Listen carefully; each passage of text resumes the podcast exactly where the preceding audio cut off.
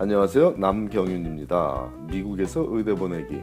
오늘은 그 41번째 시간으로 premed 학생도 study abroad 프로그램으로 해외에서 공부하고 와도 되는지 그 현실적인 문제들을 알아보기로 하겠습니다. 학생이 간절히 study abroad 프로그램을 통해 해외에서 공부하는 경험을 쌓고 싶어 한다면 굳이 말리기만 해서 될 일은 아니므로 그 득과 실을 정확히 알고 학생 스스로가 결정하게 해야 할 문제입니다. 미국 대학 교육의 장점 중 하나가 스터디 어브로드 프로그램을 통해 본인이 관심 있는 분야의 공부를 해외에 나가서 하고 올 수 있다는 점이죠.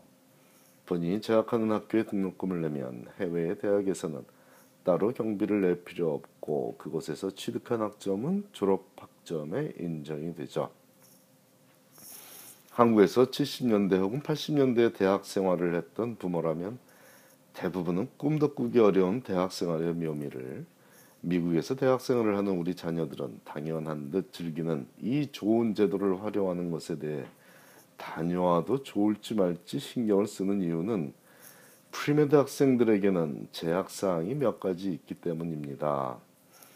그중 가장 걸리는 문제가 MCAT을 치르는 시기와 외국 대학에서 취득한 premed 필수 과목 학점을 의대가 인정해 주지 않는 성향 때문입니다.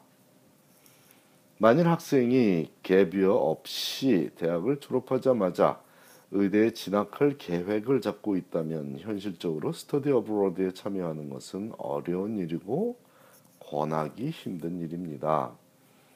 권하지 않죠. 갭이 없이 의대에 진학한다는 것은 3학년을 마치자마자 그 여름방학이 시작되는 6월에 의대에 지원해야 한다는 것이고 그렇다면 늦어도 그해 5월 아무리 늦어도입니다. 아무리 늦어도 그해 5월 즉 3학년 2학기 5월에는 MCAT을 봐서 6월에는 성적이 나와야 이상적이므로 아무리 늦어도 3학년 1학기를 마치는 시기까지는 모든 premed 필수 과목들을 이수해야 한다는 거죠. 하지만 이건 이론적인 일정일 뿐이고 현실적으로는 2학년을 마치는 시점에 모든 premed 필수 과목들을 이수해야 2학년을 마친 여름방학에 MCAT 준비를 본격적으로 시작해서 그해 8월 말이나 3학년 1학기가 끝난 1월 말에 시험을 보는 것이 그런 일정을 권장합니다. 그 어렵다는 MCAT을 한 번에 원하는 성적을 취득하여 끝내기란 그리 쉽지 않은 일입니다. 만일 3학년 2학기에 첫 MCAT을 본 학생이라면 의대에 지원하는 그달에 받은 MCAT 성적이 원하는 점수가 아닐 경우에는 대부분의 경우 지원 자체를 1년 미루는 것이 현명한 판단이 되므로 위험 부담이 커집니다. 실질적으로 1년을 뒤로 미루고 개비어를 가진 후에 의대에 진학하는 것이 나쁘다는 것이 아니라 심리적으로 상처를 입게 되면 그 후유증이 어떤 모습으로 나타날지 아무도 장담하지 못한다는 사실이 우려되기 때문입니다.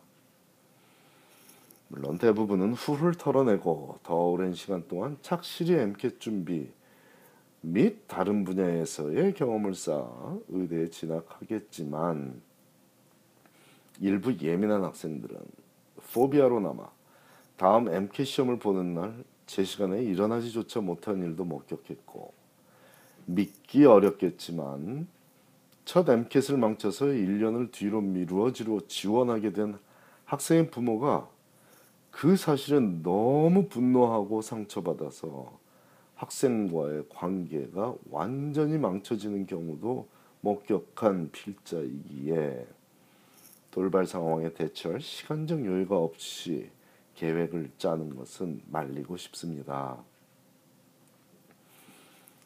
아, 물론 부모와의 관계가 부모 자식 간의 관계가 망쳐진 그 학생 결론적으로는 다음에 MCAT에서 좋은 성적을 받고 좋은 의대에 진학을 했습니다.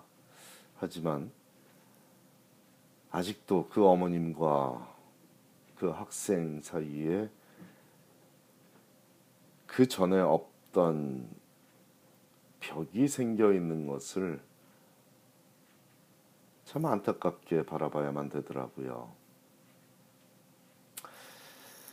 자, 성적이 잘못 나왔을 때 후폭풍은 차치하고 실질적으로 대학생활 2년 만에 premed 필수 과목들을 모두 마치는 것 자체가 어려운 일인데 study abroad에 다녀올 여유가 없다는 것이 gap year 없이 의대에 진학하기를 원하는 학생에게는 study abroad 프로그램이 어울리지 않는다는 것입니다. 학점 관리와 MCAT 성적 잘 받기만이 의대에 제출한 사항이 아니므로 그 외에 병원 봉사 등의 특별 활동에도 시간을 보내야 한다는 것을 감안한다면 현실적 무리수죠. 개별을 갖고 의대에 지원할 계획을 갖고 있는 학생이라면 고려해 볼 만도 합니다. 물론 이 경우에도 다른 일반 학생들처럼 1년간 스터디 어브로드 프로그램으로 외국에서 공부하는 것은 어렵겠습니다만 한 학기 정도는 계획을 잘 짜면 가능합니다. 이때도 premed 필수 과목들을 본교에서 수강하는 계획을 잡는 것을 강력히 추천합니다. 일부 대학에서 말하기를 그들의 study abroad 프로그램에 속한 외국 대학에서 수강한 학점들은 미국 의대에서 인정해 준다고 하지만 해당 학점이 인정받는지 아닌지가 결정되는 순간은 의대에 지원서를 다 내고 나서 기다리다가 의대가 결정하는 사항이다 보니 아직 확실하지 않은 정보에 현혹되어서 소중한 시간과 감정을 낭비하는 일은 피하고 현재 확실하게 알려져 있는 정보를 근거로 학사 일정을 계획하는 것이 옳다고 봅니다. 위험 요소를 최소화하며 스터디 어브로드로 외국에서 공부하고 오는 방법 중에는 여름 학기를 이용하는 방법도 있습니다. 자, 대학생활 중에 여름 방학은 세 번을 보내게 되죠. 1학년 마친 여름 방학, 2학년 마친 여름 방학, 3학년 마친 여름 방학.